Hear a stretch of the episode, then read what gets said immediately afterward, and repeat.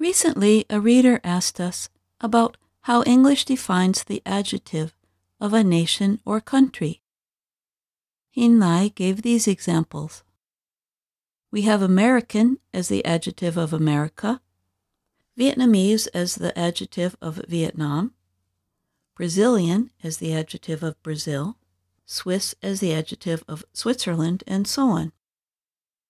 He names some of the common suffixes or endings we add to the place name to make an adjective.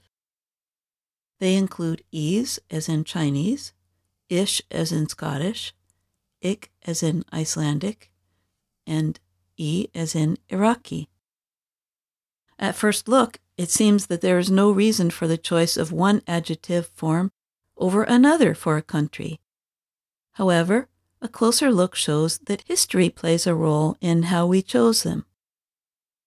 The suffixes to go with country names were borrowed many years ago from Greek, Latin, French, and even Arabic. Europe is commonly known as the Old Continent. It has countries like England, Sweden, Spain, Scotland, Ireland, Turkey, and Poland. They all use the suffix ish in the adjective form to become English, Swedish, Spanish, Scottish, Irish, Turkish, and Polish. The suffix ish, meaning born in or of a country, came into use in Old English until around 1150. Staying in Europe, you will hear a similar suffix in the adjectives French and Dutch for the countries France and the Netherlands. This is a shorter form of the ish suffix that English speakers used for their close neighbors. Speaking of neighbors, we took the adjective Swiss in the 1500s from their neighbors, the French, who used the word Suisse. Looking further west from England, the country of Iceland forms an adjective with ik for Icelandic. This is another Old French and Latin suffix that you will find on terms related to groups of people in European history, such as Celtic and Gothic. A few countries make their adjectives with the suffix e. These include Israeli, Iraqi, Yemeni, Omani, Pakistani, Somali, and Bengali. These countries usually have populations of Arabic speakers, or have neighbors as Arabic speakers. A similar sound is used in Arabic to make adjectives.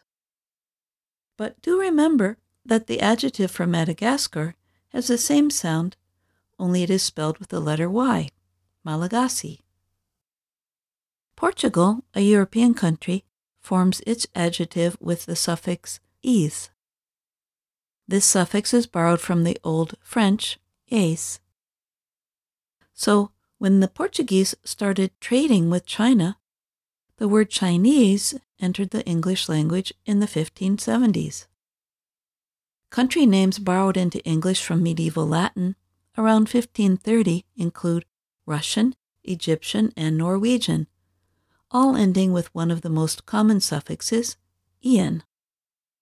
You will find that many countries in the New World or America and newly independent countries usually have the suffix "ian" or "n". They include Canadian, Brazilian, Chilean, or Peruvian in America. There are Estonian, Lithuanian, and Ukrainian in Europe, and Ethiopian, Nigerian, and Kenyan in Africa.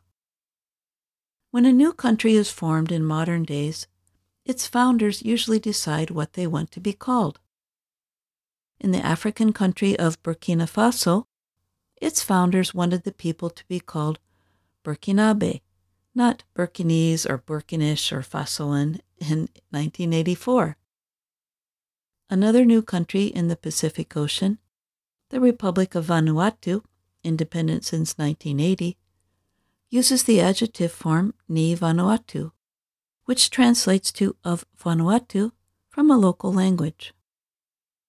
To find the official name of a country or its people, you can go to the World Factbook. The website also has useful maps and information on each country. The next time you are together with some friends, a fun party game might be to test their knowledge of adjectives, people, and countries in English. And when you have finished learning the adjectives for the countries, there are many more to learn for people of different states or cities. For example, I came from the American state of Indiana, but people from my state are called Hoosiers. And that's Everyday Grammar. I'm Jill Robbins.